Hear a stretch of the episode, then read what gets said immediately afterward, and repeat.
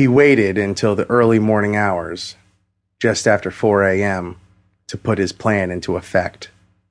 He squeezed his fingers into the holes on the sewer cover and heaved the heavy lid off from its place. There was a ladder leading down into the sewer, and he climbed down into the hole, pulling the cover back in place behind him. At the bottom of the ladder, he splashed down in ankle deep water. The air was dank and smelled of shit.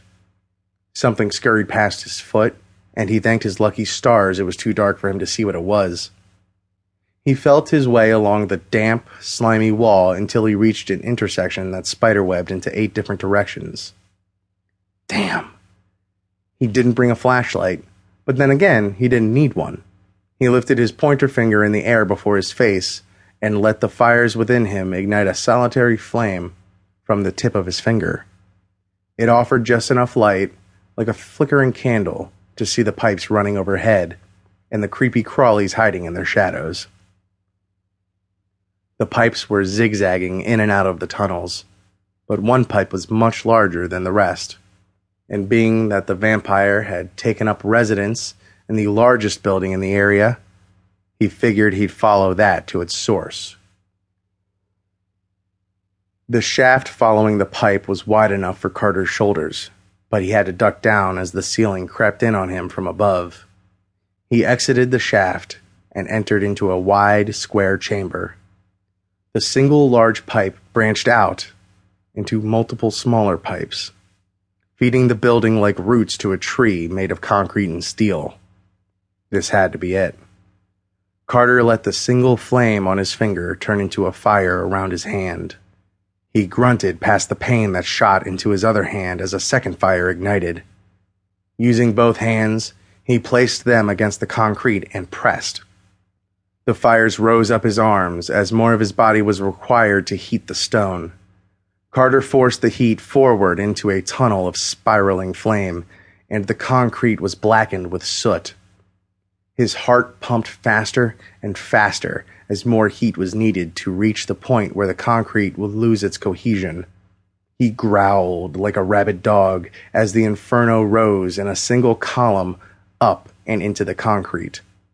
Slowly, the stone began to chip, flake, and fall away in small chunks at first, then larger and larger pieces came loose.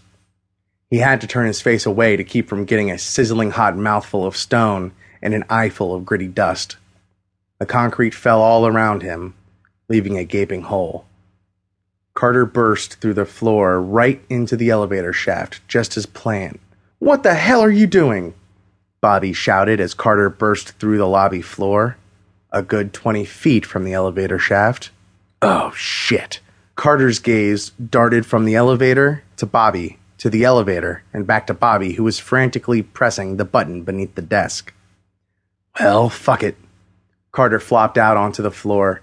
He flailed and rolled about, trying to get to his feet, and before he stood up, the guards busted into the room with guns drawn. Get on your knees, the same guard from earlier yelled. Okay, just don't shoot, Carter said, holding his hands out defensively and slowly dropping to his knees.